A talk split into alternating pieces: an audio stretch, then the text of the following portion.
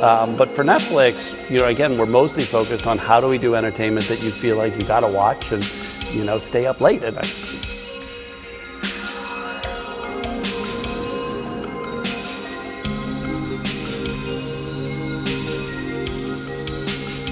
Been doing your own movies for a couple years. You're ramping up now. I read uh, you're going to spend about 400 million dollars on four movies that are coming out this year, Okay. give or take. You can never believe what you read. Go on. Sometimes. Um,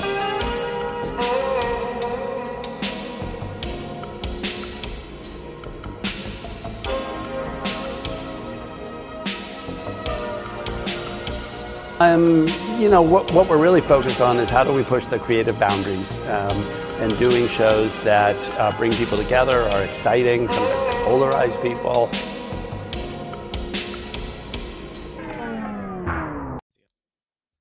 Okay, we are rolling. All right, we're rolling. Welcome to season one, episode five of How Original Podcast, a podcast solely devoted to Netflix originals. I'm Pat, and across from me, Is George? and we're coming to you guys. Well, not live. I was about to say we're coming to you live, but I certainly hope that's not the case. From our perspective, we're Yeah. live. we're coming to you on brand new microphones. We're building out the studio this year. New year, new gear.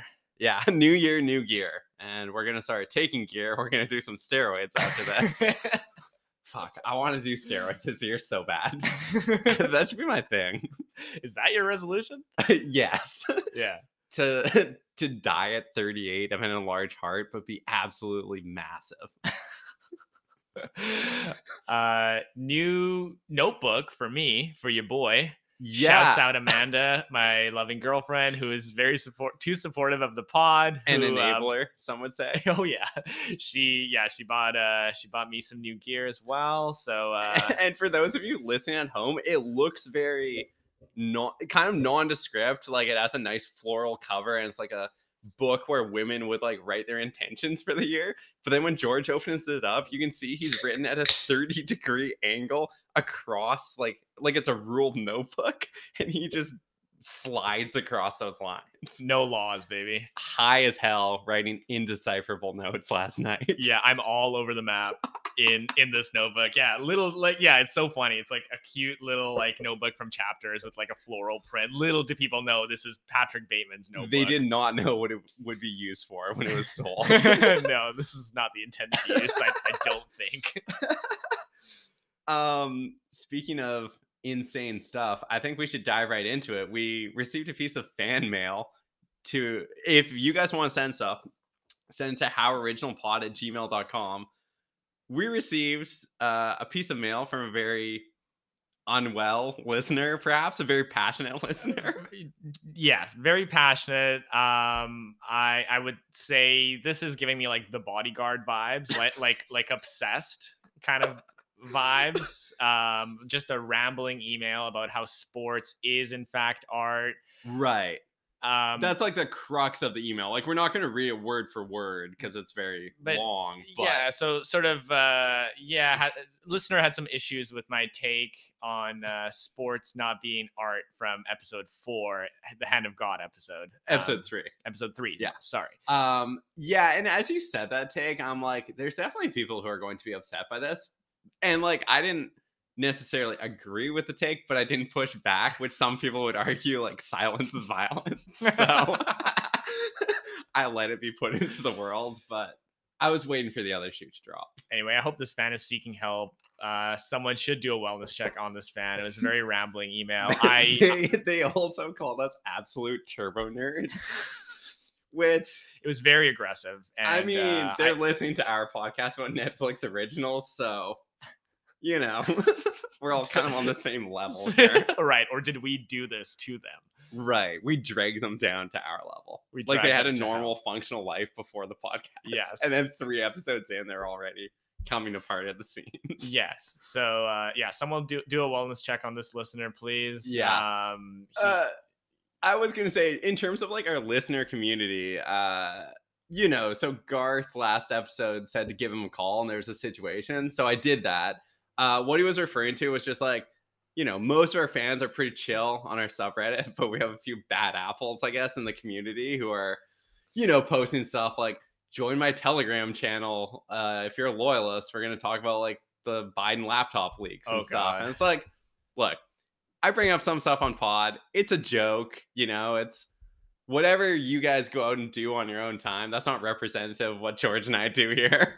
N- no, no, and uh, w- yeah, we're not bad apples. We're No, we're- no, we're we're- we're, good guys. We're the best apples. yeah. Uh, but I was also scrolling through the the sub, and people really like you, and they really are critical of me. Apparently, over like ten hours of audio, I've made like three mistakes that people can't get over. So, uh, I mistakenly said the Forty Eight Laws of Power was written by Robert B. Green. It's just Robert Green. Oh, You fuckers knew what I meant. anyway, guys, be nice to my my co-host. Please. yeah, people are also attacking me for the way apparently I was saying uh nepo baby wrong, like nepotism. I was saying it nepo baby. and then you made me say it wrong because you said it wrong well, first. honestly, nepotism, nepotism, literally I've heard it both ways. but also, nepo wasn't even a word until like Vulture magazine wrote an article a month ago. So we're the you ne- got we're the Nepo men. you guys are acting pretty high and mighty that I mispronounced a word that didn't exist until a month ago. That's a great point. Yeah. Yeah. so So if you work at Vulture Magazine, write us email at howoriginalpod at gmail.com. yeah, guys, my co-host is doing his best. So like, just just go easy on the on the subreddit, okay? Like, Yeah. yeah, you know. People, I think people overestimate how easy it is to talk on mic with no dead air and just not make mistakes or say anything that's going to get you canceled. Yeah, dude. It's like a tight wire, a tightrope balancing act. just try living in our shoes for a day. The Yeah. shoes of a podcaster. S- Yeah. yeah. It's some real like sad clown type stuff. like we have trials and tribulations that you guys have no idea about. dude. Speaking of sad cloud type of stuff, um, I, uh, y- me and you, um, uh, have a, aff- a- a- a- a- affination, affination, affinity. Sorry. Oh god. As I've just talked about, like sometimes you say stuff wrong. we have an affination for uh, for Infinity. for Rocket League. Oh Um, yeah, yeah. and I've been playing uh, because I've been pretty swamped at work recently, so like I've just been needing like an outlet. Yeah. um, at the end of the night type of thing. Um, so I've been uh, coming to Rocket League um, for I've- I've, I've sought solace in in my Rocket League life. oh um, hell in- yeah. In, soccer, which is an art, by the way. So soccer is an yeah, art. regular soccer, not an art. Soccer, that's an art. That's an art. Um, so uh, I've been I realized uh, my problem. Like I- I, I recently just learned how to actually shoot in Rocket League. Right. I, I didn't know ho- that you could actually like propel your car t- into the ball. yeah. I've always just sort of jumped limply into the ball, and right. uh, and I've always wondered, like, dude, how are people getting this much power on their hits? Um, that kind and- of striking force. yeah, and um, I uh, figured it out. So I you just double tap A um, or the X button. Yeah. sorry, Um, uh, and you propel yourself into the ball. And recently, because since I unlocked that, I've been getting so good at Rocket League. Dude. Hell yeah. I've been getting like honestly, it's it's sad how good I've been getting. There's a sadness that comes with with that sort of uh, you know uh, that sort of power. Well, I think that's you know what we were touching on uh, off mic just for the episode. Sometimes you have to destroy your life to become the best at something. For you have sure. to make sacrifices. Dude, I've dude, I was playing Rocket League when you texted me, I'm here, and I was halfway through a one-on-one duel where I was leading 3-1, and I'm like, maybe I can just leave him outside for a few minutes to wrap this up. And I'm like, no, that's rude. So I logged out. But even now in the back of my head, I'm like, I should have seen it through. I should have got that W.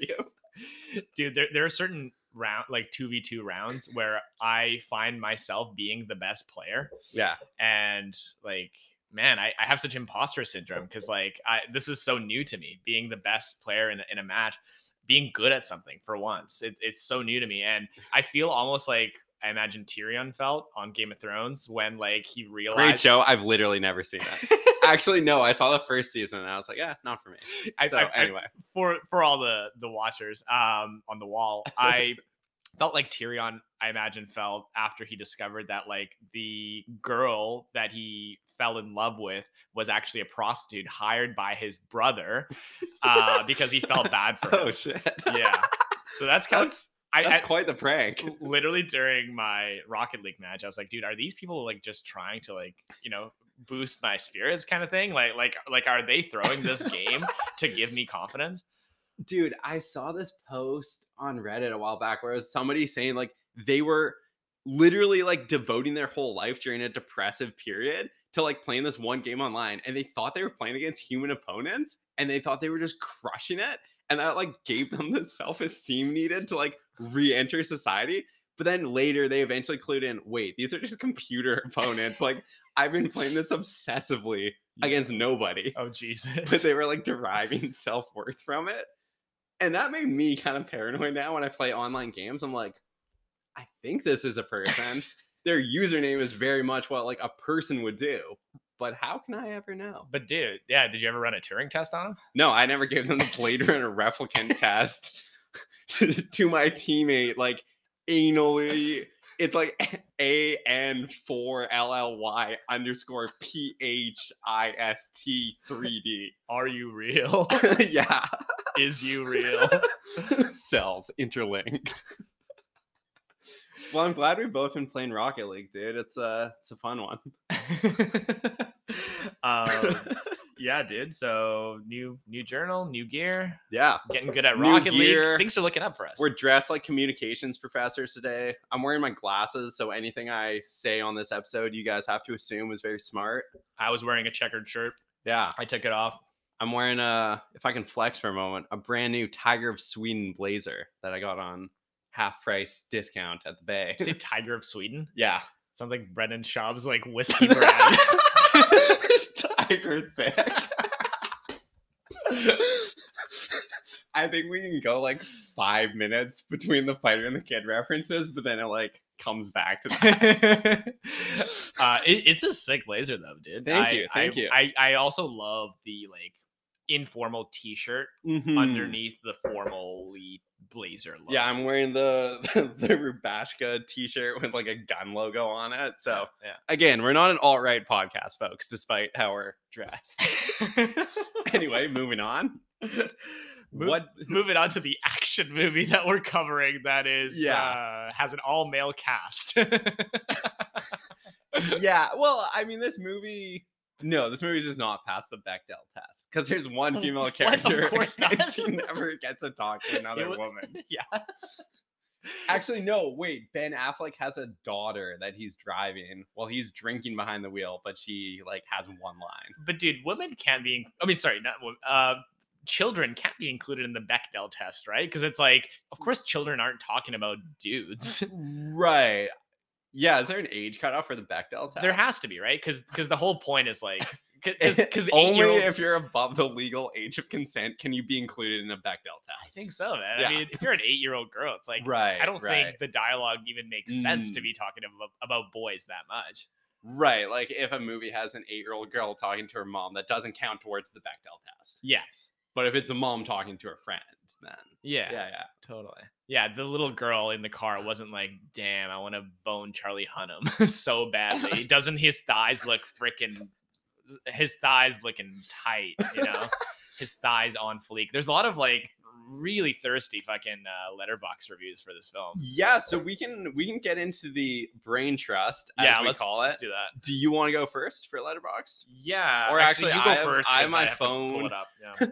Yeah. you didn't even clear leather, dude. I just had it locked and loaded.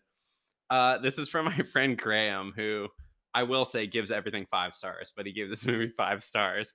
Great movie. The Three Frontiers is revealed to be the friendship between the men. movie was based on a dream Casey Affleck had and told his brother about. That's not true. Oscar perfor- Oscar's performance was worthy of an Oscar. Get it? And then he did like an old school emoji smiley face. Okay. Very nice. Very nice. Um, three and a half stars from Fran. The whole first act of the movie is Oscar Isaac asking his friends if they got his text message. yes. um, uh, here's one, two stars. Oscar Isaac is five foot seven because all of his height is concentrated in his dump truck ass. Yeah, a lot of comments were talking about his ass. He does have a big ass, and the first scene of the movie, which we'll talk about, is like him in very tight jeans. Um, doing It did stress me out when he was like running up 20 flights of stairs in tight jeans. Yeah, Jesus Christ. And he, he like knew he was on a helicopter. Like he got on a helicopter. He was like, "This is my fit for Your- today." Right. So y- if you know you're in an active combat zone, maybe wear looser pants. I think so. You got to wear like cargo pants, you know? That's the one time a man should wear cargo pants is when you're at war. Totally. And he does sport the cargo pants in a later scene in the movie. And Yeah. I'm like, why didn't you wear those i- in the first scene? yeah, why is You he ha- wearing I know you own a pair Why of is he cargos. wearing fucking skin tight pants? That's a good question. Have you ever worn a pair of cargos? Um, Tell me about your cargo history. Shorts, will- shorts or pants. I will go on record and say I think when I was like eight, I had a pair of cargo pants, Okay, probably. yeah. But I think as I became older and more neurotic about fashion and more able to dress myself, I steered away from the cargos. Okay. Dude, I remember in first year university, I hooked up with this girl. And like you know how you have like the open closet systems, like in dorms, like, Uh-huh. all your clothes are kind of on display. Uh-huh. Uh, she's like, Why- "Wow, Why don't they just put a door in You- that motherfucker? I don't know, dude, budget cuts and shit." Okay. Anyways, she was like, "Wow, you have a lot of flannel shirts. Like, is that all you wear?" And it gave me this like ego death where now I'm like, if I have more than a few flannel shirts at a time, I'm self conscious. Dude, that's so funny. That's so funny when like a little moment or like offhanded comment by some person you don't even Yeah. care about anymore, like just just sends you on a completely different Yeah. path in life. Like makes you- Yeah, I I was on a date a few months ago where somebody pointed out like, yeah, your ears are different sizes and you have small ears. I'm like, didn't need to know that, but all right, thank you. so was this a I'm assuming this wasn't a first date. This couldn't have been a first date. Uh, no, someone I've known for a long Okay, time, but okay, it was okay, like, okay. yeah, That'd be so No, funny to say on a first it would date. be really funny if it was just like a very candid person from a dating app. Like, yeah, I, people are really nice to me. like your ears weren't as advertised on Tinder. yeah, also, I'm not like photoshopping my ears on Tinder. It is uh, what you see is what you get. oh man. I should do like, you know, um, like mug shots, like turn to the left, turn to the right. I should do that, like, and highlight my ears. Put like a Coke can next to them for proportions. yeah. Um, I have another review here. Four stars. This is such a dad film, and there are very few things in this world that would make me happier than that would make me happier than seeing my dad enjoy a movie. When Fleetwood Mac started playing, I could see his face light up, and I knew he was going to have a great time. Which is like, I think it's funny when people in Letterbox mention like watching it with a family and like what their different family members think. right. Um, I got text messages from my mom last night. She did not enjoy Knives Out. Interesting. She said, I believe her exact words were, James Bond shouldn't have degraded himself like that. Desecrated. Yeah. Himself. Which is a fire take. That is a fire take. That's so strong. Um, and then I have another review that's two stars. It's very long, so I won't read it. But it mentions like a lot of actors who are at one point attached to the project, like Will Smith, Johnny Depp, Tom Hardy, Casey Affleck, Leo. Um, and then this exposes the root of the problem of the film. These aren't distinguishable characters. There isn't anything here for an actor to attach their performance personality to and build upon. There's just um and blah blah blah. There's just like male actor as a masculinity stand-in. Yes. Yeah. Which I would agree is an issue that I definitely want to bring up later.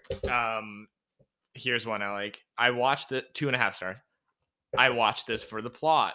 The plot, colon, Oscar Isaac and Pedro Pascal. I like the shout out to the per- perhaps a shout out, maybe I'm reading too much into this, to the NSFW subreddit, watched it for the plot. Oh Do you yes, know of- of, yes. this subreddit? I I know of it. Why don't you explain to our listeners who might be a little less tech savvy? Actually, this will be a good segue because Ah, you wanted to yes, talk yes. about Mr. Skin. so Mm, this is yeah, a bit of your a thing first. this is a bit of a Mr. Skin Mhm. for the younger generation, for the for the Mhm. new era. Um, uh, so Reddit has several NSFW subreddits that that basically perform the the modern function of a Mr. Skin. Curating uh kind of nude or suggestive movie stills or gifs in many cases of actors and actresses. Or paparazzi shots. Or yes. Yeah. Could be anything, I suppose. Could be anything. telephoto lens shots, like Yeah. from a distance. Uh, yeah. So I think, correct me if I'm wrong. Watched it for the plot. A lot of times is focused on boobs. the name is ironic. Yes. Yes. Yes. So it the joke is like, oh, I'm really interested in this movie, and it's like, no, you want to see some titties. Yeah. Yeah. yeah. So Olivia, I think, is a user. Um, right. I, I can't imagine there's that many. I mean, there's no, not really. uh, Those ki- it's interesting because those kinds of websites that perform that function never focus on male actors. Almost well, almost- George, I Oh, if I can correct you here. So I want to share some of the Mr. Skin lore, and I found out there is a version of Mr. Skin for women where it collects male actors, although what what is it called? I think it's called Mrs. Skin. Mrs. Foreskin. Wait, I'm not gonna Mrs. Skin, Mr. Skin. My What loyalists the on subreddit are gonna love that one, man. Yeah. Um, yeah, so anyway, Mr. Skin, for those who are uninitiated and I guess don't know how to use Google, but do know how to stream a podcast. So people can stop asking us. I'm gonna say what it is. So in the late 90s, early aughts, there was a guy, um, a guy just like us, a freak pervert, who was a frequent caller on the Howard Stern show, I believe, who had this like encyclopedic knowledge of nude scenes in movies and like which actresses have gone nude in which movie and whatever. He eventually parlayed this into his own platform, MrSkin.com, where you can search uh, different actresses and you know it's like a database.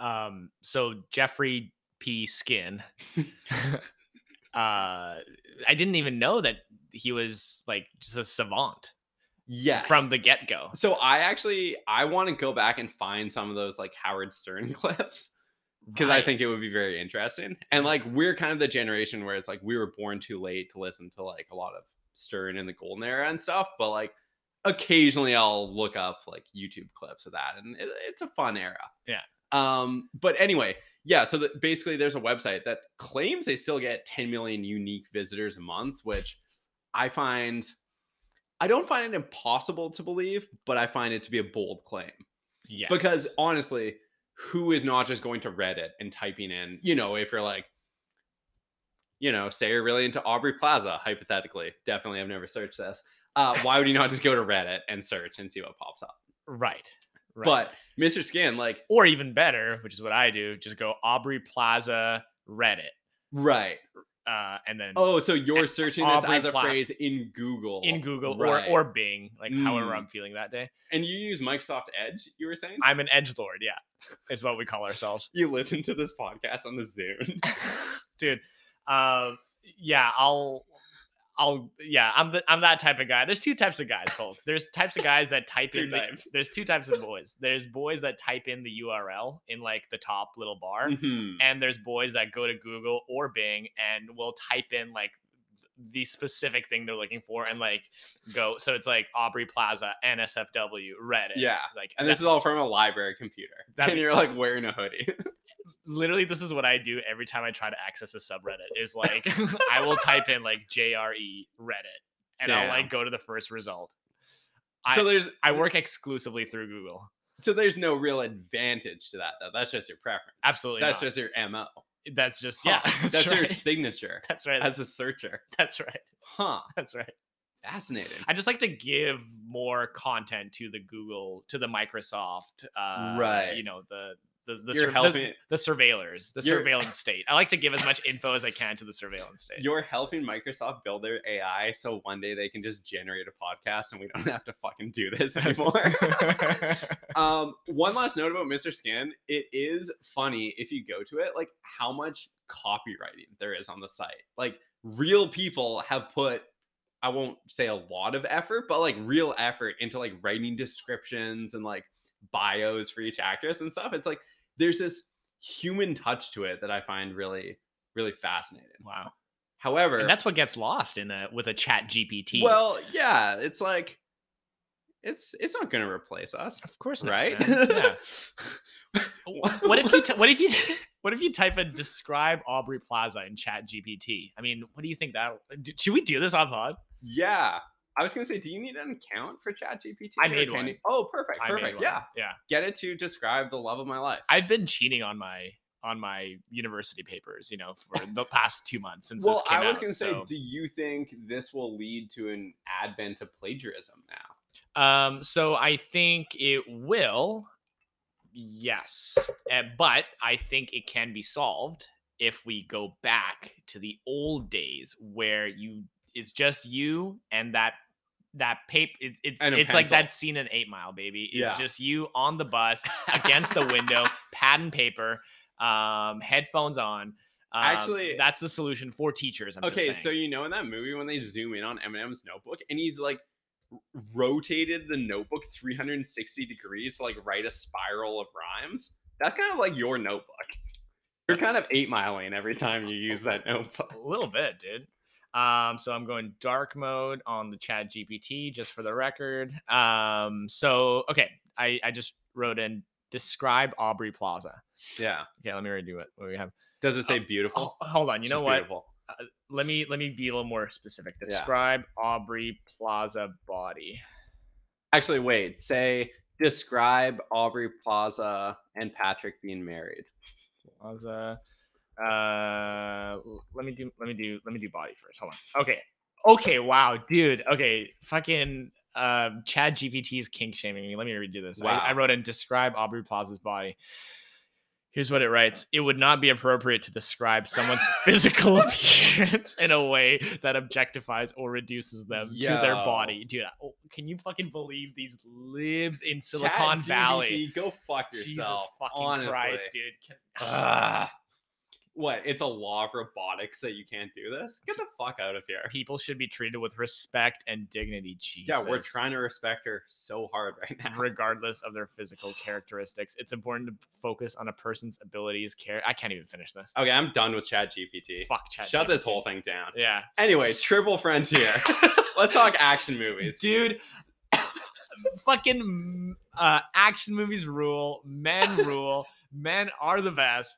That was the voice memo you sent me last night that Yes. I listened to at like 11 or midnight. I Th- laughed this is so the hard. realization I came to, and I'm doubling down on it after reading that Chat GPT description of Aubrey Plaza's body. Yeah. Um, that kink shame. Well, I here's the thing. I've been a little worried that like nobody taught you toxic masculinity well enough if you weren't growing up watching a steady diet of action movies because like Yes. how are you going to know that women are damsels in distress and sex objects?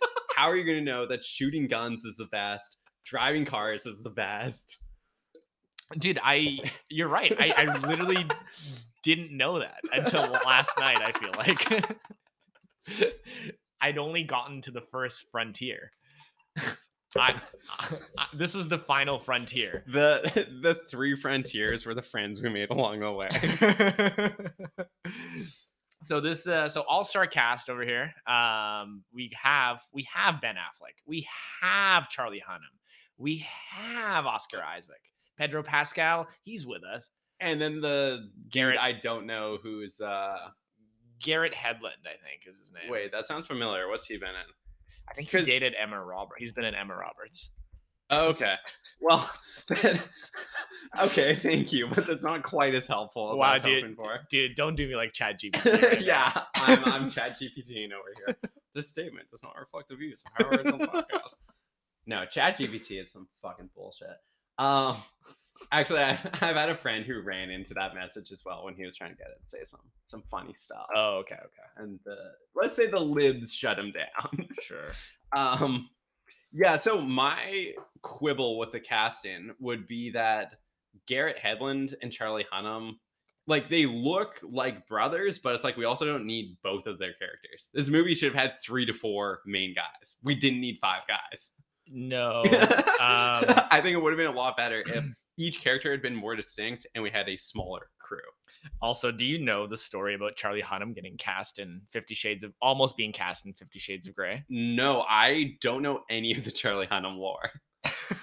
I know that he can sometimes sound American and the accent goes in and out. So okay, um, the so Charlie Hunnam was originally cast as Christian Grey for Mm. Fifty Shades of Grey. Right. Mr. Gray himself. Yeah, uh, and uh, the original Mister Skin. and um he i guess something happened and he I- either i think he backed out himself and i was um reading an article about this and i had a lot of takes on this at the time because i Mm. had read 50 shades of gray so i Right. had a lot of strong opinions about who should be cast as christian gray Who should be this like rich domineering pervert? yeah, I, used, I, go used, on. I used to read that motherfucker on the bus up heading up to sfu Did you put it like inside a textbook? like uh you're reading like applied quantum physics, but really you're just on the bus like perving out. from inside of a paper bag, like American Psycho was sold when it Yeah, originally good came pull. out. Good pull, man. Thank you, man. I, know, I, I have some Brett Easton Ellis lore in my brain. Um, Um, yeah, So he he was cast and then he backed out. You said? he backed out, but then I I was looking that up recently to just fact check myself for the pod, and it just said that he, this was the most traumatizing moment of his life of his career. Um, and actually, we're gonna stop on that and take a short break. Yeah. when we come back, I'll exp- Okay, we are back, and you are listening to the Fifty Shades of Grey companion podcast. George, you were about to say something. I was about to say. So uh, here's an article from uh, Vanity Fair. Charlie Hunnam is still traumatized by his Fifty Shades of Grey experience. and it's fucking so dumb too, because it's like I, I I think the trauma came from ba- from what I've gathered reading this article, um, because it's a little unclear where this trauma came from. Like, was he Classic clickbait. like did they start shooting and like he was pegged by fucking Dakota Johnson and he was like no more, no and more. it wasn't in the script. Yeah. Wait, do, or do they mean trauma as in like I mean, unscripted He's- pegging would is quite. Would be- unsimulated? Wait, do they mean the trauma is like him just regretting the lost opportunity to be in the franchise? no. It's something that happened like during filming. Is what So, they're so talking from what about. I'm gathering is that he was cast Huh. and everything was like ready to go, but then he was so busy with Sons of Anarchy at the Mm. time, and like he was gonna shoot Crimson Peaks, I guess, um, that he had to drop out. And so I Ah. think the trauma came from the packed schedule, uh, which some actors dream of, but in practice is far messier and emotionally damaging than in theory. so he was just all right, Vanity Fair, hop off his nuts. Yeah. Goddamn. Yeah, come on, man. this guy was busy. Yeah, he was too busy. Yeah, like you have to prioritize. Like, what do you think is worth your time? Yeah. yeah. You have to fulfill your commitments. And then who was cast? Who was who ended up being Oh, cast as I- Christian? I don't know. It was um Fifty. This is all outside of my my purview. your purview. Fifty Shades of Grey actor Because I remember like um Jamie Dornan J- right, right, right. I was I was and very Dakota Johnson was the Anastasia Oh, chick. I was so invested in this casting, and I remember being very like um, uh, having having very strong opinions that uh, that really handsome like gay dude should be cast as Christian. Oh, Grey- Matt- Matt Bomber, Bomber. Yeah, yeah, because there were rumors that he would be Oh, cast. and I, I was like, this remember guy this would be now. fucking Yeah. perfect, dude, yeah. It seems like he would have had like a good look and a good vibe for the the character. and kind of sick to like cast to have to i- if they had cast a gay dude as this like very horny like Do you? um you know BDSM lord. I feel like that definitely would have led to even more of like a culture war discussion. I'm sure. About- Honestly, I I feel like I saw some of the discussion about like the movie and the casting, but uh yeah, I'm not up on the lore. yeah yeah um have you Yeah, ever- what- Matt- what's the most like invested you've ever been in a, in a casting of someone Oh. have you ever been invested in a casting of someone Um I guess I'm curious who the next James Bond is going to be. do you feel emotions like do you feel things ever Rarely, Uh, if ever. no, like I guess James I'm Bond, right, yeah. curious about that, but at the same time, I'm not somebody being like, oh, if they cast like a woman to be 007, I'm not fucking watching it. Like, I don't know. There have been a million James Bond movies. I think most of the actors cast have been good or at least played an interesting version of the character. Mm, Yeah, I guess I'm invest. I hesitate to say invested. I'm curious about casting when it's like kind of like an existing IP that's being reimagined mm, right like you know not say i really care about superhero movies but like oh who's the next spider-man gonna be like curious about that yeah yeah, Yeah. Although I will say on record, Toby is my Spider Man.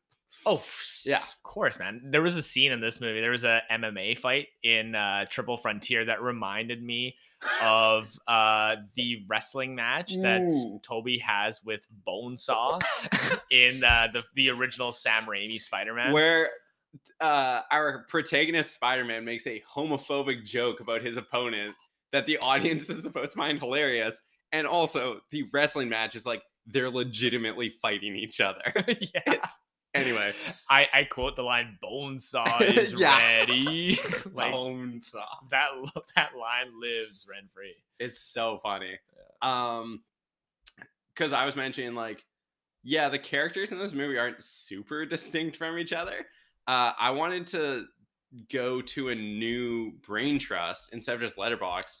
Uh, I don't know if you guys ever go to RogerEbert.com, um, which obviously archives all the reviews of the late great Roger Ebert. However, the site is still operating since his death, so now they have a bunch of other. Everybody wants to be Roger Ebert. So they have a bunch of uh, other people of varying writing abilities doing reviews. But the comment section on this website is insane. Like literally any movie will have a pretty populated comment section. And you know, even like old reviews from Roger that have been like republished, like people will go and sound off. Um, but people are arguing about where Triple Frontier actually took place okay.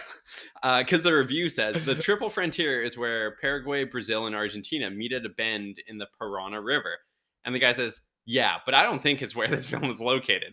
I think the title refers to the countries of Colombia, Brazil, and Peru, much farther to the north. Isaac is in Colombia at the beginning of the movie, and later on, the film makes a stop in Peru to leave Isaac's informant and her brother. and then there are like five comments from that parent comment. Anyway, people are really uh people are cool in this comment section That's that's fucking cool, man. That, that's the that's that film nerd shit that I like. where it's just so pedantic and it's like another- this movie's so fucking stupid. Like, wh- Yeah. wh- why do you care? imagine putting that level of analysis to a movie that like bro it's not that deep That's the thing. it's That's the thing. very surface like if this was a Kubrick movie, then yeah, Yeah. sure, get obsessed with fucking where course. where this And is it, taking place. it pays to n- needle and dig into those details Exactly. this, there's no payoff no, absolutely not. for doing that. Another person says, uh, one issue I have is the criticism in this review of the lack of character development or the supposed flaw in the movie of not distinguishing the characters. Often, in elite special forces, as these characters are, the training and regimen is designed to really subdue individuality. Thus, the word uniform, not just in dress, but in every respect. Whoa, that's like a well written. You don't get that kind of fucking content with Letterbox. Uh, no, this is four years ago. I wonder if this person's still alive. Um, yeah, which I would say is really like playing 40 chess to kind of defend uh, weakness of the movie. Right. Again, it's like make it three characters and make them all very distinct. Yeah, Like cut Charlie Hunnam, cut Garrett Headlands. Let's just do Affleck, Isaac, and then Pascal. fat Fat Affleck. Yeah, he's so. I was gonna say, Dude, this movie should be called Fat Affleck Snaps. so how invested are you in the Ben Affleck personal life saga? Uh, Because I'm too invested. so oh by the way i i have to i have to tell you this so i i just while unbeknownst to you i typed in describe ben affleck's body into chat gpt Oh, guess guess what it said Gu- dude this, did it this- give you the same message about how you're wrong for wanting this? no so listen to this double Whoa. double standard ben affleck is known for having a fit and athletic body go fuck yourself What the chat fuck, but- gpt Uh, Chappy, dude. GPT won't say that about Aubrey. No, dude, It's go fucked go up. peg yourself. Go get Dude. pegged by Dakota Johnson. Chat GPT. He has a strong upper body and defined muscles. Fuck you. Did ben, All- did Ben Affleck write this? all is Ben Affleck Chat GPT. Should I wait? I should Chat GPT that. yeah. Often achieved through Who are weight you? training and other forms of exercise or steroids. Jesus Christ. Go fuck yourself. Yeah. He has also been known to bulk up for certain roles, such as his portrayal of Batman in the DC Um, cinematic I think he was doing a universe. different kind of bulking around the time of this movie. uh, holy shit, dude! I'm reeling. I have issues with Chat GPT. Is Ben Affleck Chad GPT? No, Ben Affleck is not Chad GPT. Well, he that- is an that's actor. also what Ben Affleck would say. He's having a laugh. a right likely now. story. He Yeah. is an actor, director, and screenwriter. Chad GPT is a language model developed by OpenAI. A fucking sexist. Yeah. language model. Fuck, Fuck. you. It's trying to turn us gay, dude. it's trying to convert us. These frogs are turning gay. yeah. Chat GPT has turned the frogs gay. Well, Alex Jones shout out for our listeners out there. Um, yeah, I was gonna say I'm very invested in Ben Affleck's personal life. And uh, the other night, I googled the phrase "Ben Affleck alcoholism timeline" to figure out what was going on with him around the time of this movie. And this came out in 2019, so like filming and production would have been during 2018. And it seems like the production of this movie pr- likely would have been couched in rehab visits. for him Okay. because like I think he brings a good like sad weariness to the character, but I feel like also if the character was not written like that, he still would have brought the same energy. Because it's like, man, there are moments in this that are so real. Like when he's not allowed in his ex's house, so he's drinking a beer in the cab of his truck with Oscar Isaac, and then takes his daughter to like the sports practice. and I'm like, that is an insane specific detail. that was so funny. Yeah. So the movie, I think the movie needed more lived in like character building details Yeah. like that. I think for the record, I think he knocks it out of the park. See, that was what I thought the first time I saw it in 2019. Rewatching it, I was less impressed. Uh. And I did want to pose a question. Casey Affleck instead of Ben. Do you think it's a better movie? It's a different movie. Here's the thing. I think Casey Affleck instead of Garrett Headland. Oh, You know what I'm saying? yo, two Afflecks. Two Afflecks. That I movie would think. go off. all Afflecks. Yeah. I, 2 I'm- Afflecks, three Frontiers. yeah. Four stars on Letterboxd. one, yeah, one whole star more than the review I gave it for sure. Um, I think is it better? I, I mean, I'm sure he would have brought more energy to the role. Yeah. Ca- I, I like, s- I, I- you know, the fucking sad Affleck thing. Yeah. I, I think, sa- I think we needed sad Affleck. dude, every sad time Ben I Affleck see a was needed. picture of Ben Affleck like holding the biggest Dunkin' Donuts order and looking defeated or like trying to smoke a cigarette. Like there's a picture of him hiking his mask up to like smoke a cigarette and you can see he hasn't like shaved in 5 days. This is like peak pandemic. People are sending that to me. They know I love sad Affleck. um yeah, Casey Affleck has a real like he's one of our great mumble actors. He mumbles all the time. Like you need subtitles for him, but Yeah. he just has like such a disturbing intensity in so many movies. does. I, I love Casey and Ben too. I, I think that, I think his character needed that fat sadness that, that Affleck Mm. brought. Ben Affleck has a much different physical presence, like on screen. Yeah, yes, that's a nicer way to say what I just said. yeah, no, um, and I, I but, agree. but also like I don't know. Well, so spoilers. You know, he goes full like Mr. Kurtz at by the end of this movie, right? Am I right? Yeah. Like he goes full Heart of Darkness. yeah, Um, and I think to have that sort of simmer, I think he had a great sort of simmering uh energy throughout the podcast of like this is all the bub- movie. th- We're sorry, doing the podcast now. oh sorry it's all one interconnected entity. Uh, he um uh yeah throughout the movie he had there was this simmering kind of uh Resentment, almost, or desperation. desperation i Yeah. think that sort of bubbled up really nicely i think through Mhm. his character i, I don't know if casey would have I, th- I think he would have come at it too intensely from the get-go you Mm. know what i mean his skinny white boy energy would have would have uh yeah I, I I think wouldn't have been the same.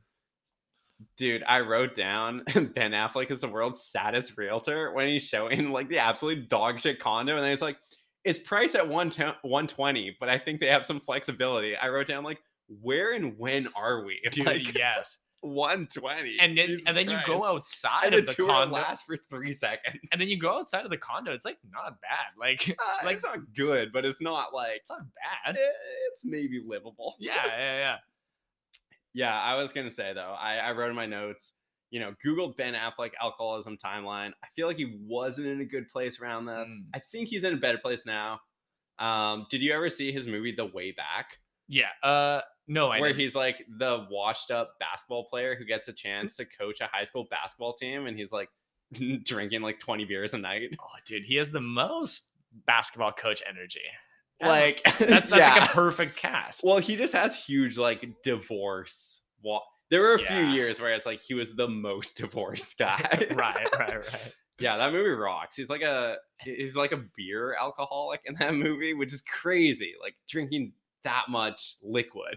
I miss I miss the Kevin Smith Ben Affleck days. yeah, very different.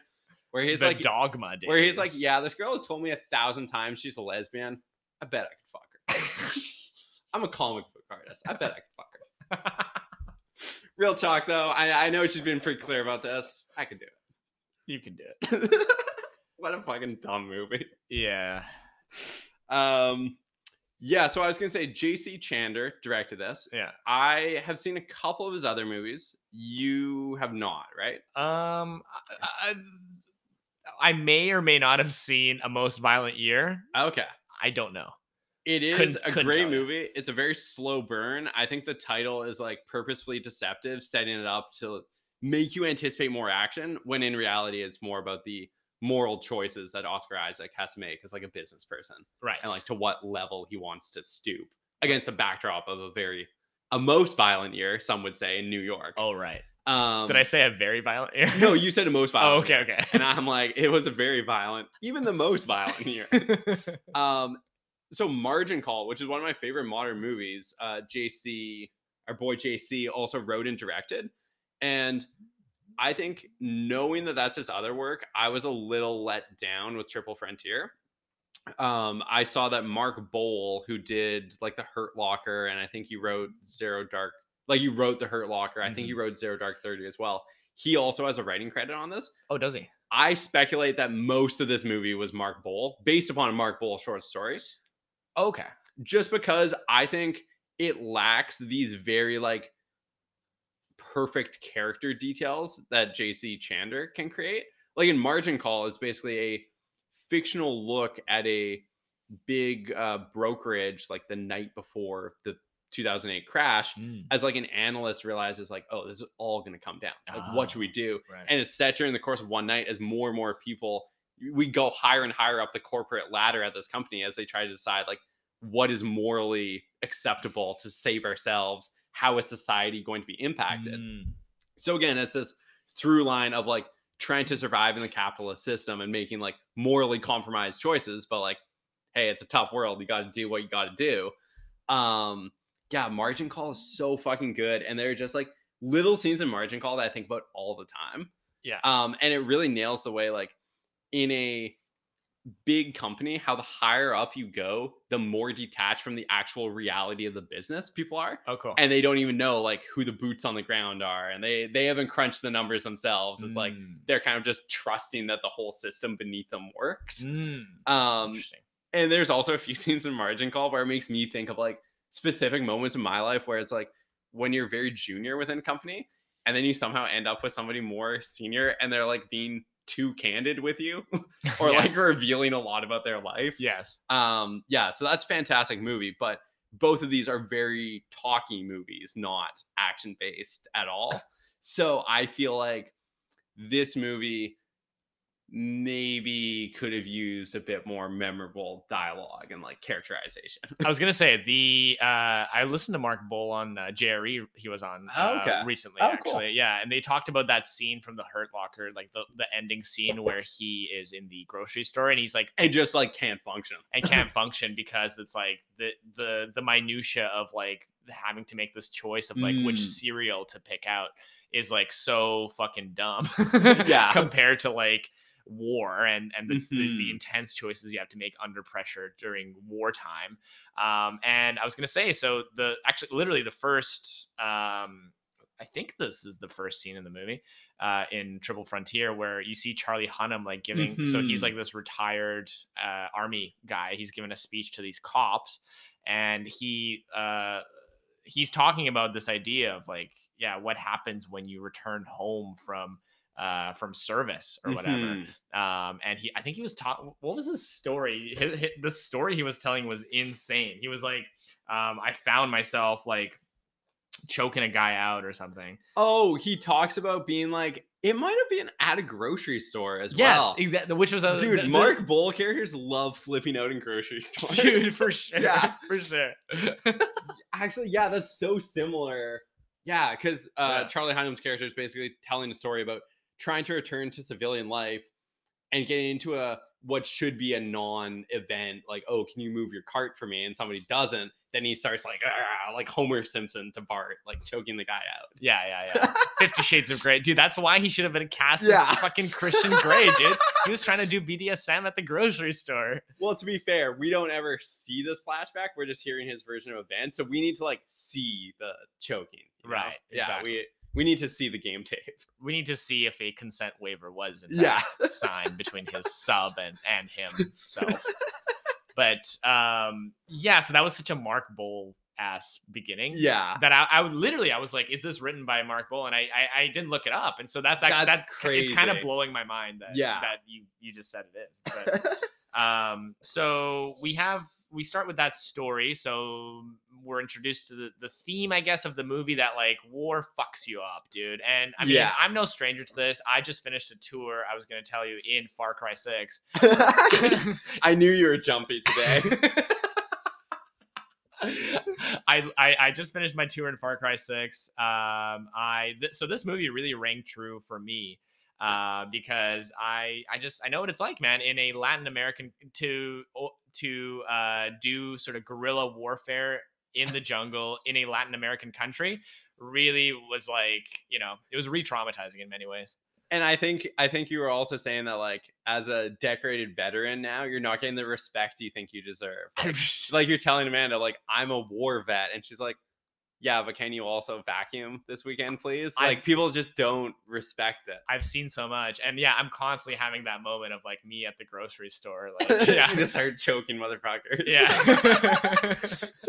yeah. So you're right. Very quickly, we established the idea that these characters, like their best days, are kind of behind them, or they don't they don't know how to reintegrate into a society where there are not many opportunities for them now, and it's like they've honed this skill set that doesn't really translate back to civilian life. Yes, and they're sort of uh, aloof, you could say, in their new in in in their new lives. And uh, so, smash cut to um, guitar stinks, fucking Iron Man, John Favreau ass. Yeah. It's uh, Dun, I think it's dun. Metallica's "For Whom the Bell Tolls." I believe. Yeah, and Yeah. We, Oscar Isaac in a helicopter, tight jeans, uh, you know, about to like do uh to you know something's gonna go down, Yeah, right? You yeah. just get that that action movie feeling of like, let's fucking go. Yeah, Like yeah. something's gonna happen.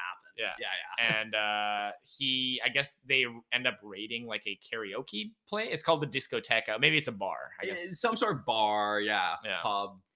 Yeah. Maybe you can do karaoke. They don't explore that angle really. no they didn't they don't get into that Mark Ball is like, what if they freaked out at karaoke? choke out with the microphone cord yeah um so they raid this place and uh i guess they gain some intel from some of the guys uh and also some of the guys get executed. yes point blank it's it's pretty pretty rough. Maybe not super Geneva Convention friendly. No, and that's another theme in the film of like sort of um, circumventing uh, proper chan proper w- wartime channels. I guess. Which I would say, like, I know you're newer to action movies, but that's a running motif. you don't have in to say it like action- that, man. I know you've literally never seen a movie before, and this is the first time you've seen a moving picture. Uh, in action movies, there's often the concept of like uh, authority being at odds with you accomplishing your mission or your Right. job. It's like I'm gonna have to go rogue. Right. Even like more action movies from the 80s and 90s, there was kind of the idea of like cops are being hindered in doing their jobs by a public and uh, by a public that's too bleeding hard and liberal. And it's like people care too much about the criminals to even let decent cops do their jobs. Right? They really fetishize vigilantism. Eh, Yeah, so you're totally correct. There's an element of fetishism both with military and like law enforcement where it's like Yeah. you're a hero, but you shouldn't also listen to all the proper protocol. Like you got to make your own judgment calls. and there's Which a, rules? yeah, and there's a fetishism in this movie over thick thighs in thick male thighs in Yeah. tight pants. The- yeah, this predominantly male cast. yeah. So uh, anyway, he runs up the s- stairs in tight jeans and a chase. Well, he's uh, so he's chasing a woman, basically the only woman that they captured in the raid who kind of uh is agile enough to escape and use some like crowd uh, distractions, and Oscar Isaac ends up chasing her on foot. and loses her because he's wearing fucking jeans, dude. Dude, when he was running up those flights of stairs, I'm like, fuck this. Like, Yeah. tight jeans, so many stairs. Yeah. He did like the grouse grind trying to catch her. Totally. But then it turns out they're actually in cahoots. Um, She's like sh- his informant. she is his informant and uh, she gives him some information about this big i guess uh, cartel or nar- Like- narco boss um, in latin america um, this was filmed by the way in um, uh, i looked this up colombia Mm, and uh, there's a, two places where it was filmed two frontiers.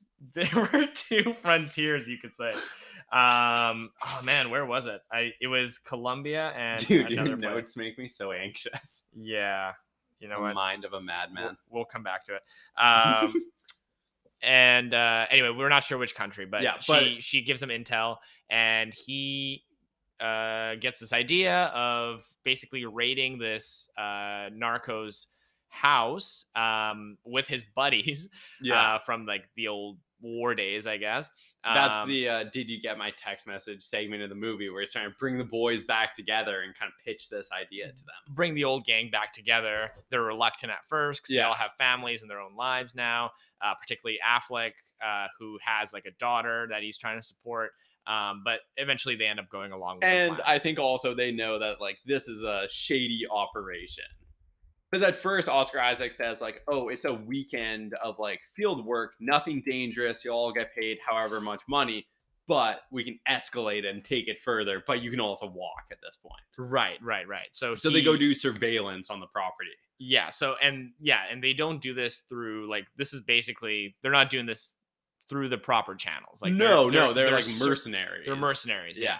um so they haven't told their superiors that they're going to be doing No, this, I- and- and 'cause that's the I whole don't- point because the whole thing is they want to take if if they go through uh the army all that money that they take from the house is going to be surrendered to the state or whatever Yeah. but um this way they could just take all the money for themselves Yeah. so that's like the whole plot of the movie it's just a Yes. tre- it's basically a yeah they, they just want the money Yeah, and I like uh man, an action movie trope that I love is the build up to a heist. yes I, I love preparation for a heist, you know, when you have all your maps and charts and people are loading guns and like it's all Yes. so serious. and- I, i'm an ed- you know i'm an edge lord Um, Yeah. I, I love the edge leading up the edging leading up to a yeah. heist You you actually turn the movie off when they do the heist. You're like, all right, that's enough. I mean, that's. The, I mean, You just like the build up. I mean, honestly, that is the best part of the Ocean's movies. Is Yeah. like the build up. Oh, Like yeah. the heist itself's like it's fine. They just execute it. Some- Ocean's movies, honestly, kind of whack. Never really cared for them. What about the Julia Roberts as Julia Roberts thing that they do in Ocean's Twelve? Eh, not for me. What about like, what about the uh, Brad Pitt like Eating all the time. eating all the time thing that he does? all right, that's kind of funny, but not enough to make me Ah, want to see? revisit. I knew I'd get you, man. Oh yeah, sorry. So Hawaii and uh, Colombia. is where- where they Oh, Okay. filmed this, Yeah. Oh, they probably filmed like the shoreline stuff in Hawaii, I'm guessing. Yes. Because at the very end of the movie, well, near the end of the movie, when they get on the boat, they finally escape. the yes. I was thinking, like, yeah, where was that shoreline and like wave stuff filmed? Oh, and California. Oh, Okay. they- Um. They didn't go to South Africa and film it on the set of the kissing booth. Um, yeah, dude, I just love a good build up for a heist. It makes me feel like when I wake up and it's podcast day, I'm just like, you know, assembling equipment in the apartments and like telling people like you might never see me again What- what's but our just just know i always loved you what's our heist in a pod? Are we are we stealing brain cells? i think so we're seeing how long we can upload this thing before anchor sends uh before anchor deplatforms us so they end up doing the heist. Um. Honestly, th- it, yeah. I mean, So, not a lot happens. one comment i was gonna make i think the action in this movie is solid except for the actual heist it feels very video gamey the way they're shooting these guards and people are just running around corners like idiots Eh, Yeah. it, whereas the other action set pieces feel much more suspenseful, but this felt a little too easy. Where it's like there's mowing so many people down. I agree. This is like late game Far Cry Six for me, Yeah. which is uh, I- like I have all the weapons unlocked. I- Right. I've got all the attachables on like all my guns. Like I I, I just imagine- mow through people like, And anywhere I go. and I imagine you know how the AI works, like the patterns people run in and stuff. The so it's NPCs. like- yes, yeah. exactly. Although I exactly. did like the part where they say like call out your kills. I wrote that down. That's so dope. That was sick. Yeah, that was. Sick. I love calling out kills. But they didn't fucking do it. no, they, I don't. Yeah, did No, they didn't. I- I, No, was they paying didn't. attention to that because I also because Really I thought distinctly it would be remember- much more calling out.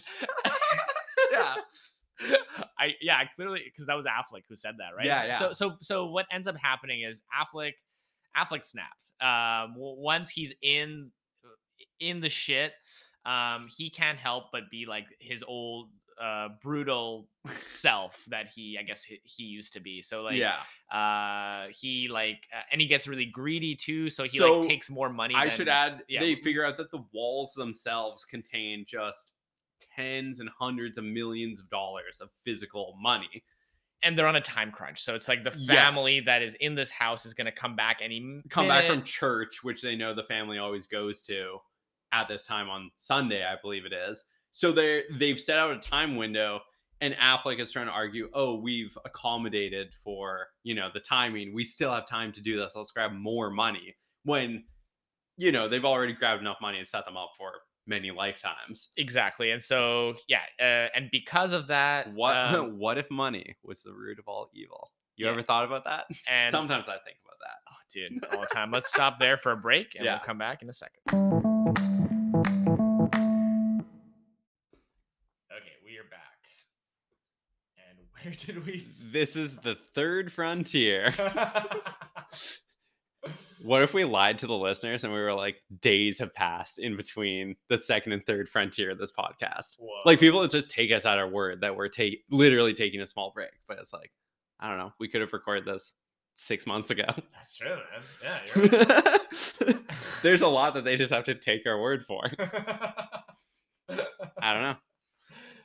um, so they end up stealing the cash. and they uh, take it to an airfield where they get a helicopter.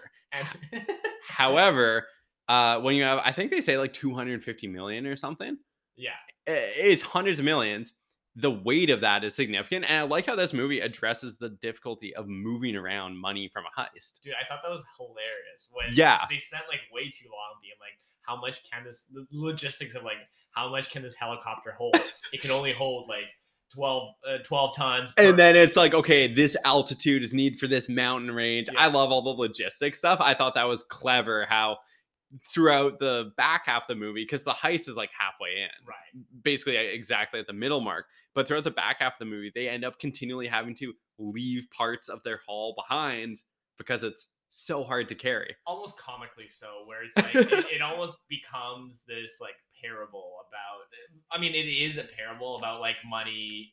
mo- Yeah. mo money, mo problems. Yeah. Literally, because the mo money they have, the mo problems they have. So like they like try they overload this helicopter with money and um with bags. They sec- Yeah. they've secured too they many bags. they think they've secured the bag. However, the bag will get repeatedly fumbled. yeah, and so they're trying to fly over the mountains. They're trying to get over that final frontier. Yeah. Um, but uh, the helicopter, they, they so they start uh, dropping bags into the abyss, and um, uh, they think they've dropped enough, but still the helicopter can't clear like these mountains, and so they end up crash landing. And so throughout the movie. They'll, they're, they're dropping money, more and more money, almost to the point where I was like, I get it, dude. This is like, you know what I mean? Where, Yeah. where it was like comical, where it's Well- like, okay, we have to give more money now.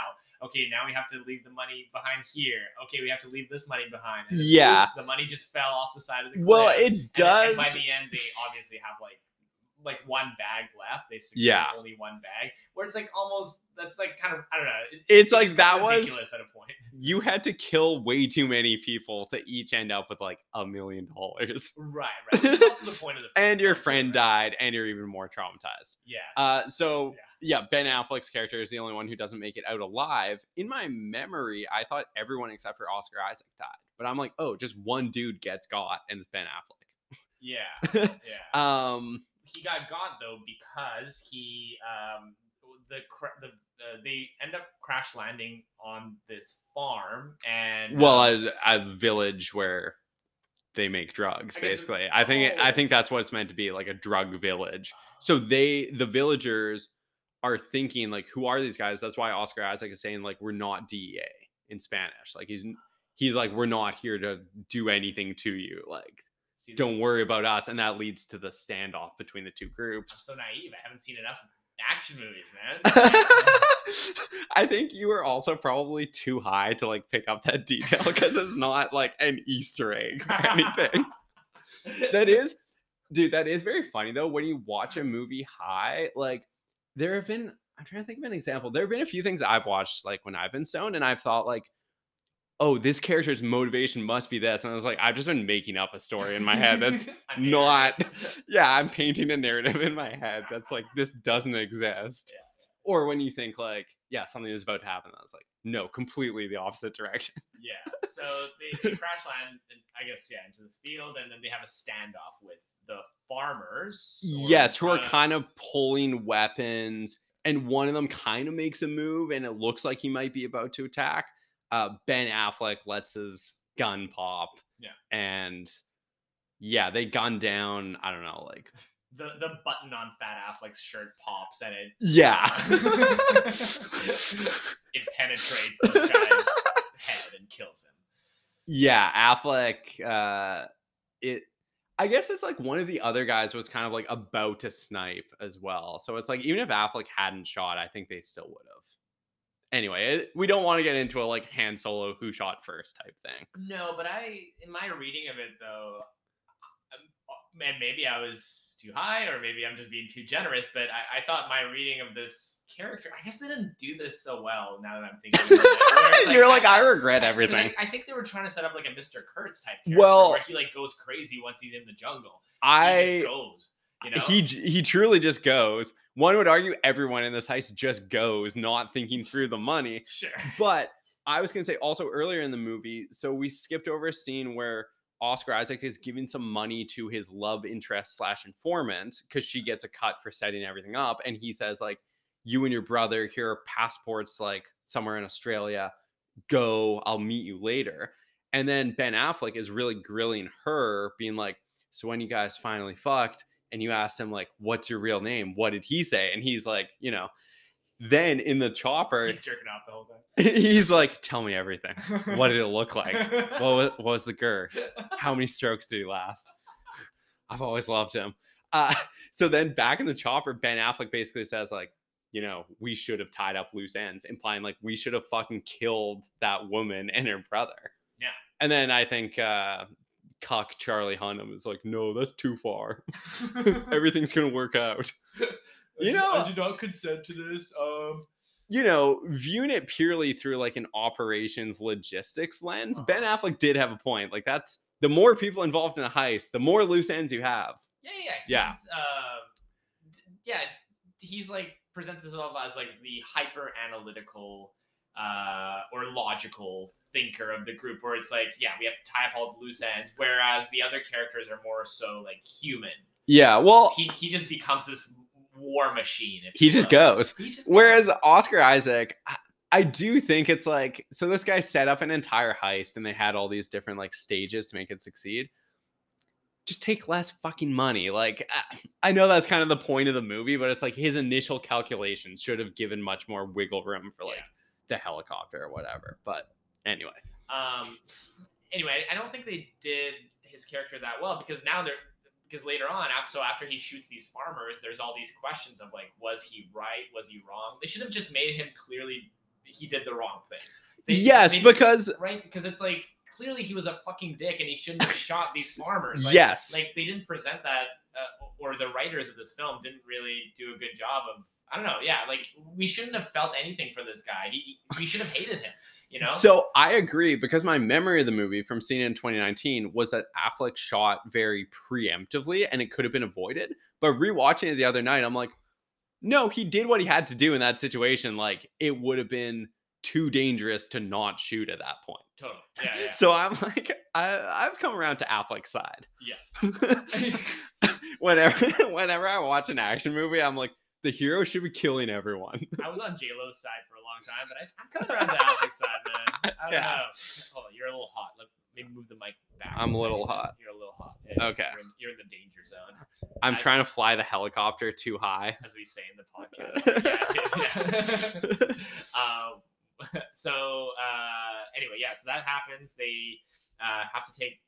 They end up paying off the farmers, and they end up taking some mules across like the mountains um, uh, to get to their the boat.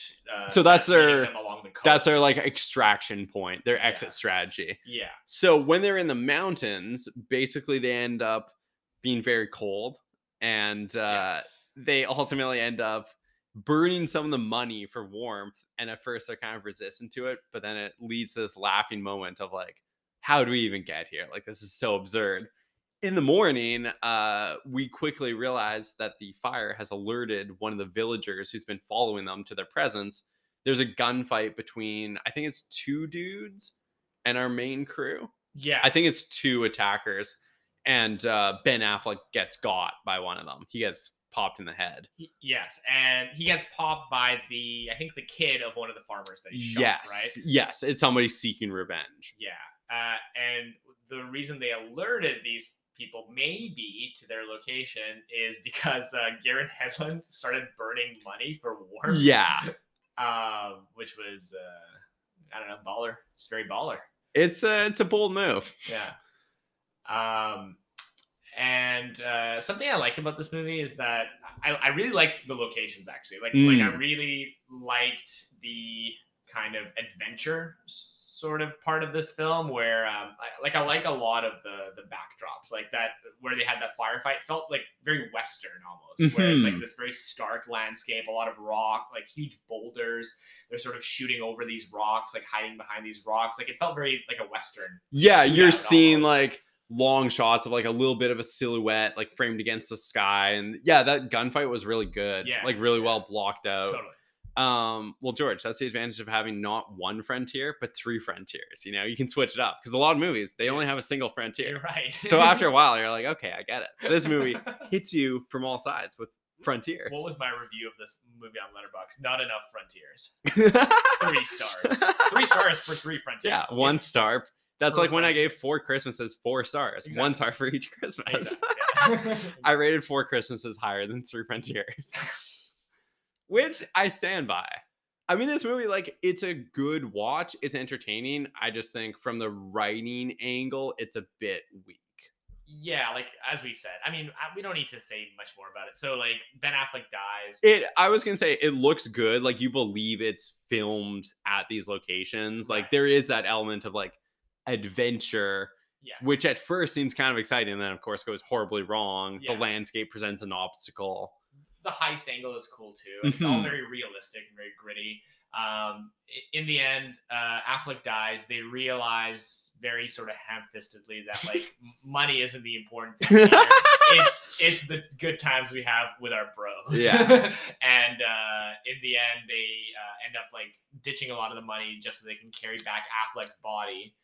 So Um, they ditch it, but they do make a record of the coordinates. So they toss it into a ravine. But at the very end of the movie, it's like Oscar Isaac has the coordinates. He knows where he could go back for the money. right, and that's In sort of- theory, but it's like, man, if I went through all this bullshit, it's like I'm not going back to that country to grab more of this money. Like, are you out of your fucking mind?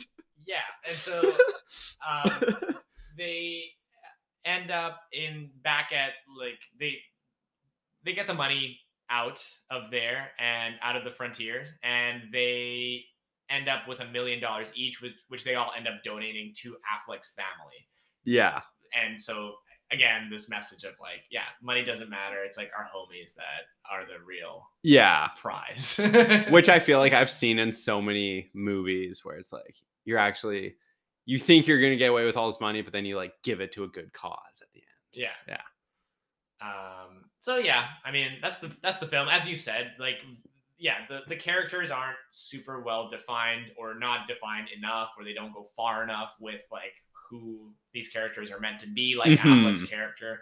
Um the uh the, s- the themes of the movie are very obvious and very on the nose Uh, Uh, the oh. action sequences are cool, but could have been more of them. I don't so know. yeah, like the gunfight on like the slope of like scattered rocks, like that was really good. That really That was hit for awesome. me. But like I was saying, the heist at the actual house, it's like, eh, that fell to a, a type of action scene I don't like is when there are like a million guards running around and our heroes are just gunning them down with automatic weapons, and it feels like as opposed to the gunfight later where it's like it's very tense, it's very tactical people are Yeah. creeping around using cover um the stakes in that feel much more exciting versus like just faceless dudes being gunned down it was almost too realistic where it was Mm-hmm. like this movie's going for such hyper realism of like war that I was like because I think uh, Matt Bowl what like mark bowl i what think Mark Bowl Yeah. like was like a war journalist like he'd seen Right. he'd seen action and stuff so like he knows oh like, i how thought you to were go gonna say down. like mark bowl has killed people in combat it's gonna be like that's tight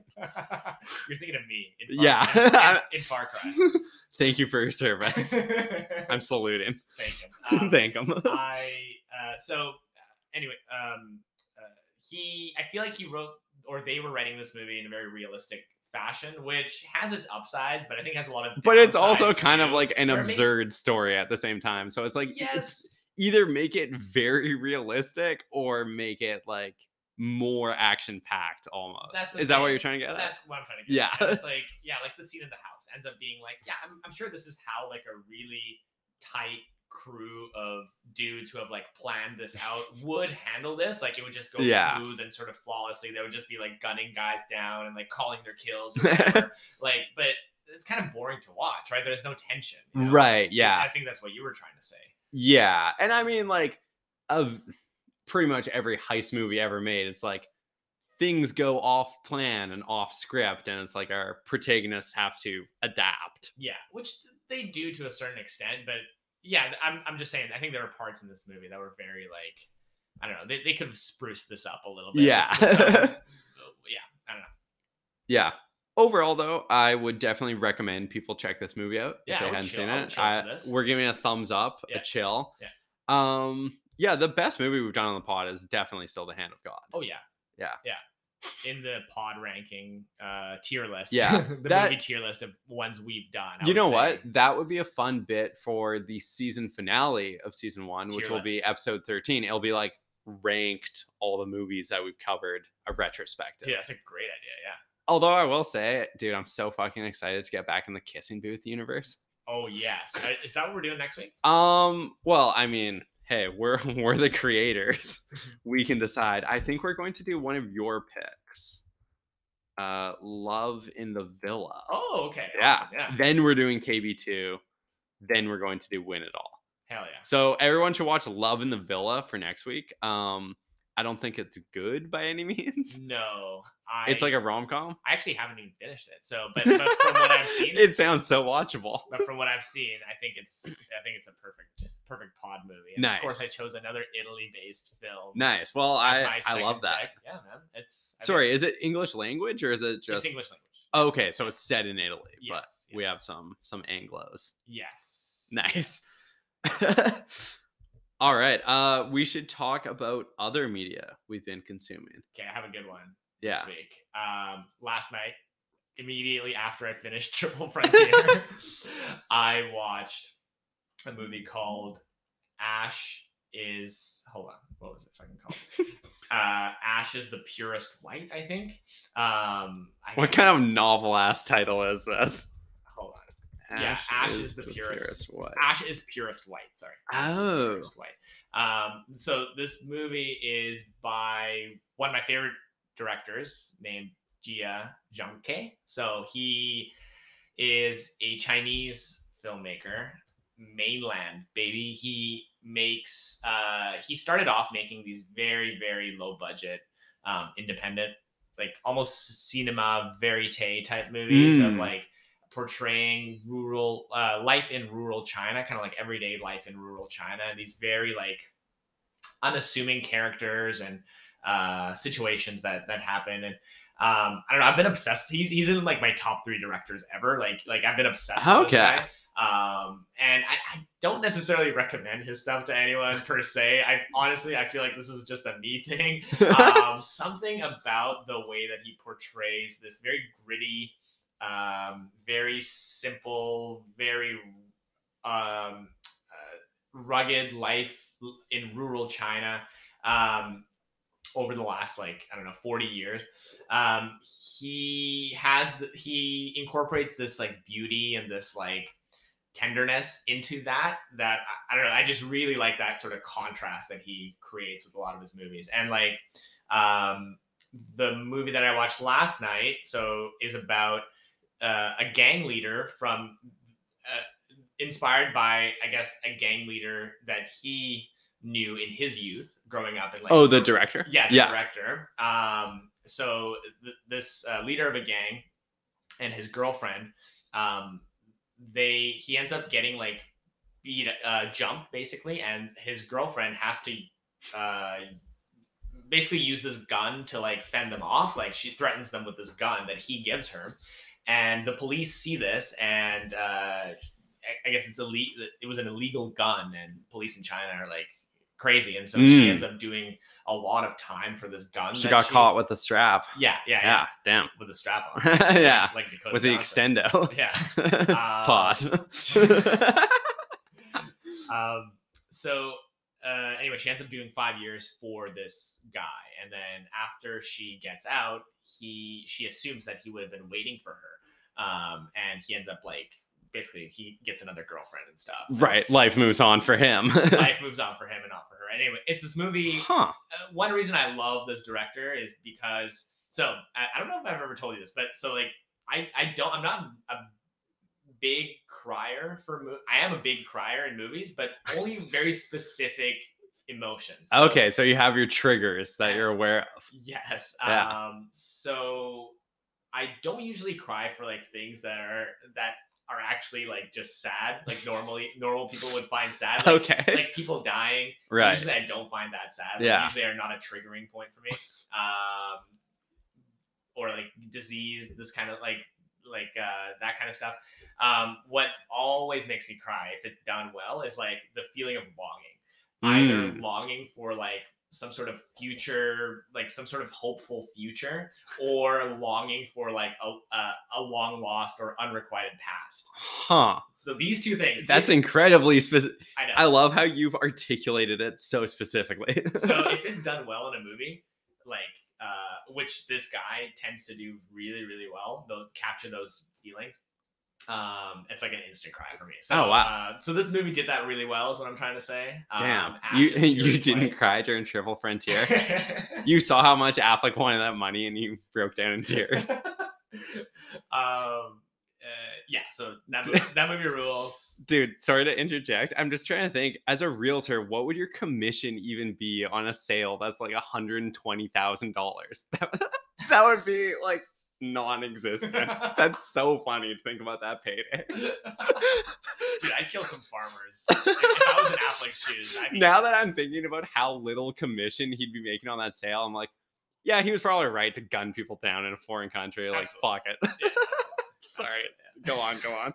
No, no, that was it. So yeah, Ash is purest white. So It's a that shout sounds out. for something you're like, I'm not outright recommending it. That does sound very good. And I do want to check it out. So send me, why don't you send me what you think that director's like best starting point movie is? That's like okay, sure, yeah, we'll do. I, I think uh, s- a lot of his stuff's on Prime and on um, uh, Criterion. Okay, terrific. I actually let my criterion expire this year, but I'll, I don't know, I'll probably renew it.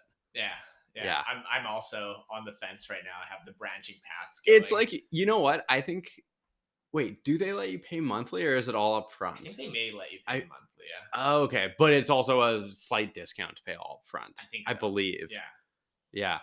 Yeah. Um Yeah, okay, that sounds really good. Uh I guess my extended media diet, I'm going to say that I watched some of Harry and Meghan on Netflix. Okay. Holy moly, folks, what dog shit. Whose side are you on? Uh I hate them both and I think they should be fed to the royal hounds. No, I think look, do I think the royal You're on family the paparazzi side. do I think the royal family actually deliberately killed Princess Diana? I don't know. Maybe, maybe not.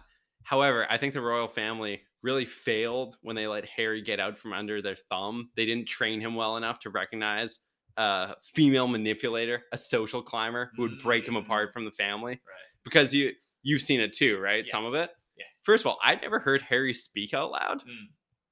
He sounds super dumb, right? Oh yeah. Yeah, he sounds like a fucking Muppet Yeah. as soon as he speaks, it's like, oh, you have no uh, power in your relationship. You have no confidence or masculine energy. You're just, you know, the cartoon they show where she has him like on a leash, like as a dog. Yeah. Like a really ugly caricature. Crack it cracked us up at the viewing party. You, you do get that sense though, yeah. yes. That she Whereas is she the seems Dakota much more Johnson in the strap on in the relationship for sure. Right. Some people might phrase it like that. Yeah. Yeah.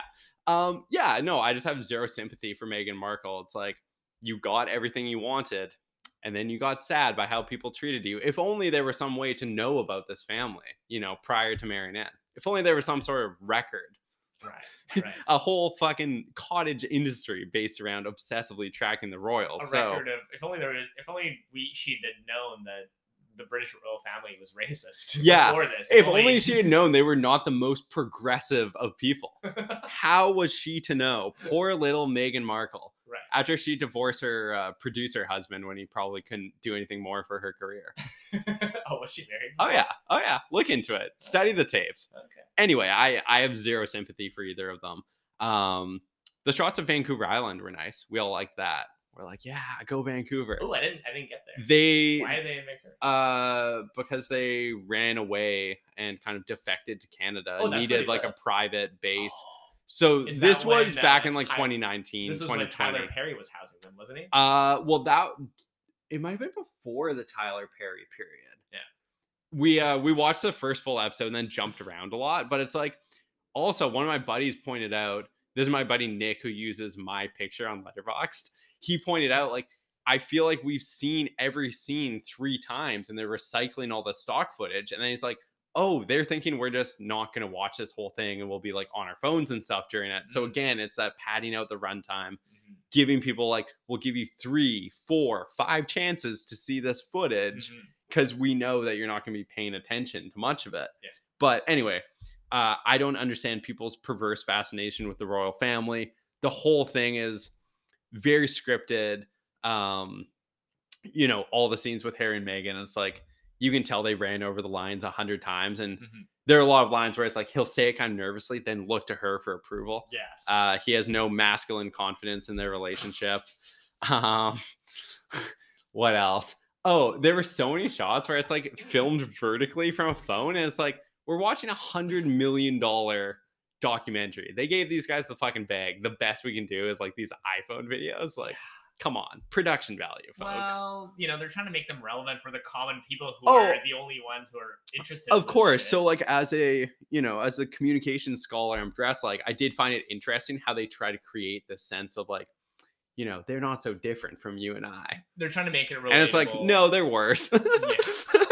whining about how they're cut off from the royal family now it's like yeah get a job you fucking losers which they did with this netflix thing i was also turning to one of my friends near the end i'm like where are we drawing the over underline for how many years until they get divorced Dude. and we thought over under three years is a reasonable cutoff point so i want to flip the question to you Uh, because i don't think they're going to last I'd say over. I'd- I'd say Mm, over. Yeah, I'd, And s- I'd say like five to six.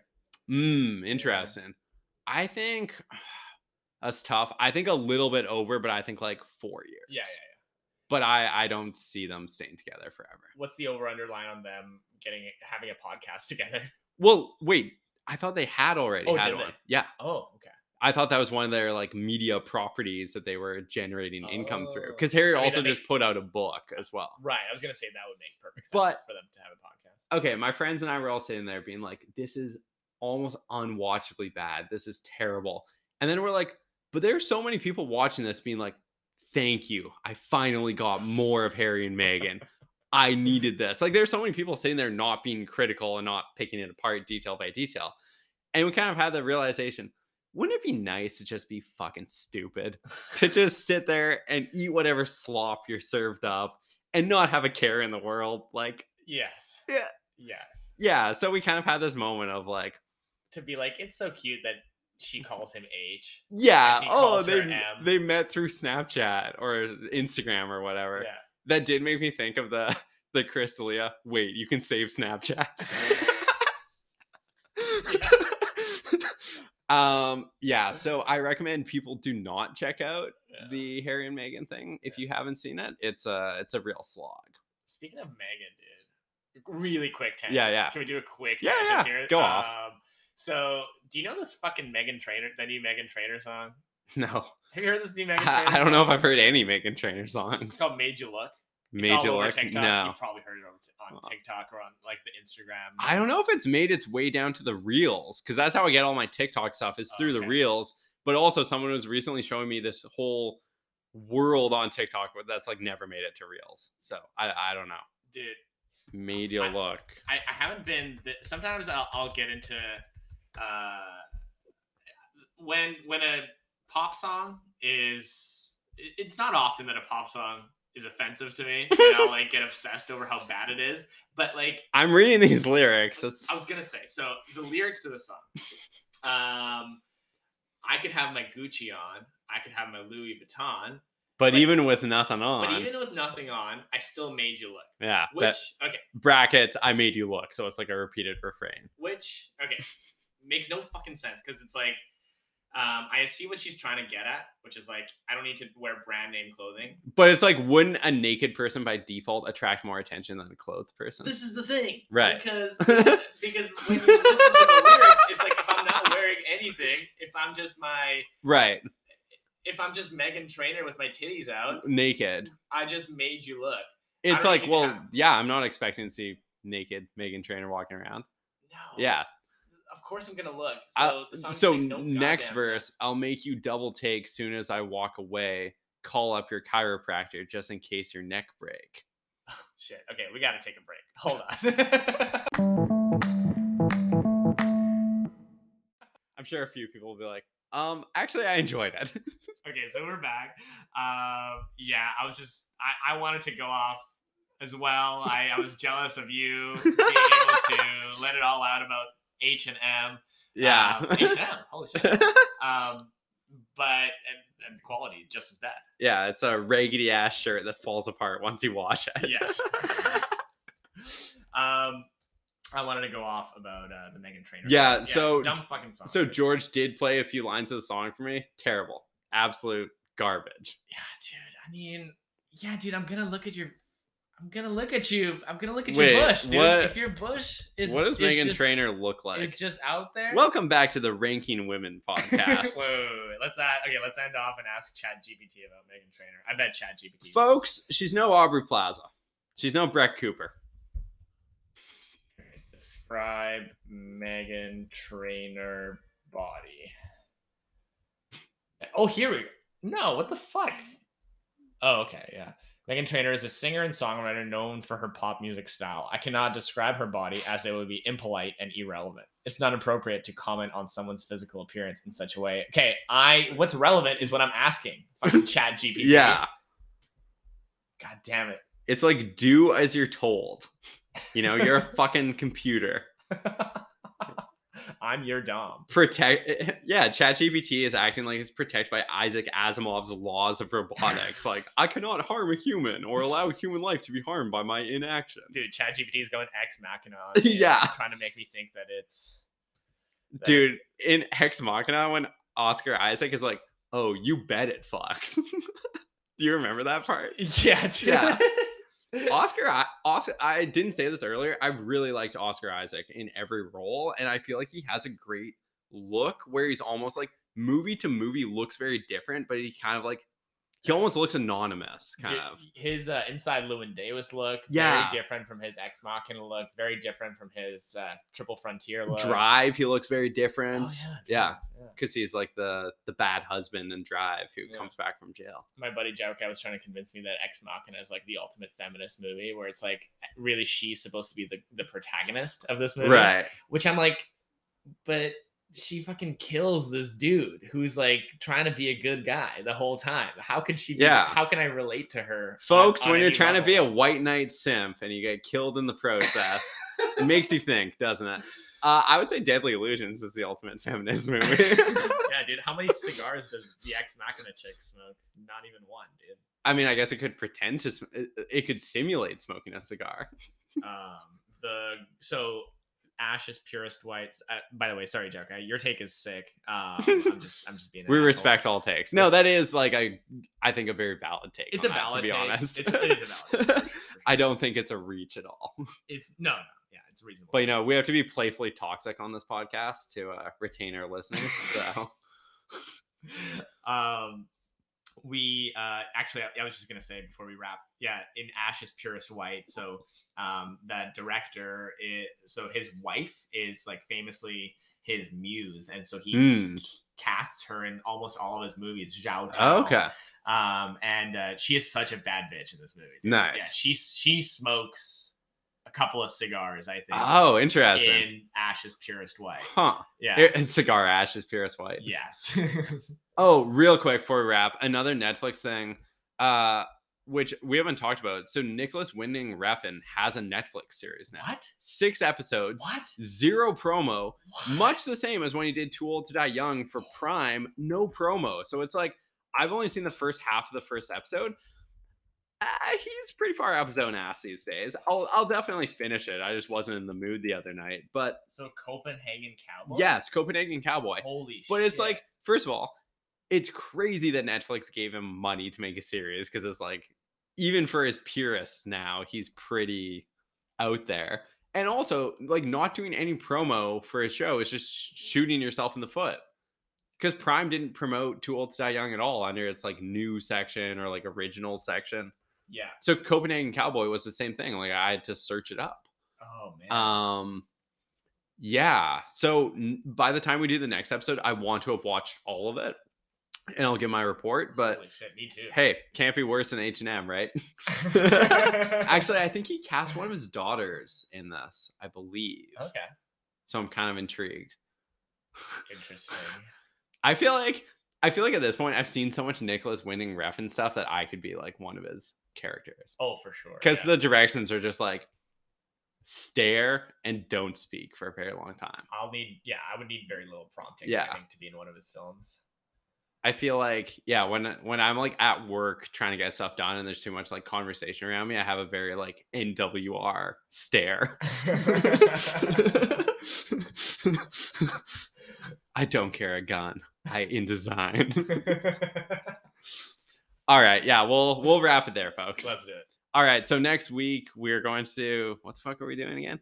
Uh, Love in the Villa. Love in the Villa. You can follow us at How Original Podcast on Instagram.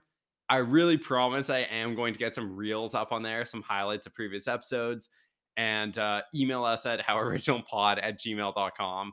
If you're like somebody about to drive a car off a bridge and you need to tell us something. I want more bad sports takes. Yeah. Sports is art. Well, takes. it kind of Internet does. inbox. It, there kind of is an element of like, you get a response when you're a contrarian. So it kind of encourages you to just have bad takes. Dude, I get a rise out of people. I, do enjoy having a bit of a laugh. I, as Jay Z says, uh, as Kanye says, you know, it well as he samples, sorry, in his uh in his track, we we get the people going. yeah. I get the people going. Well, I think I think Kanye said a lot of stuff that makes sense to both of us. And we'll leave we'll leave on that note. Good night, folks. Bye. Bye. okay.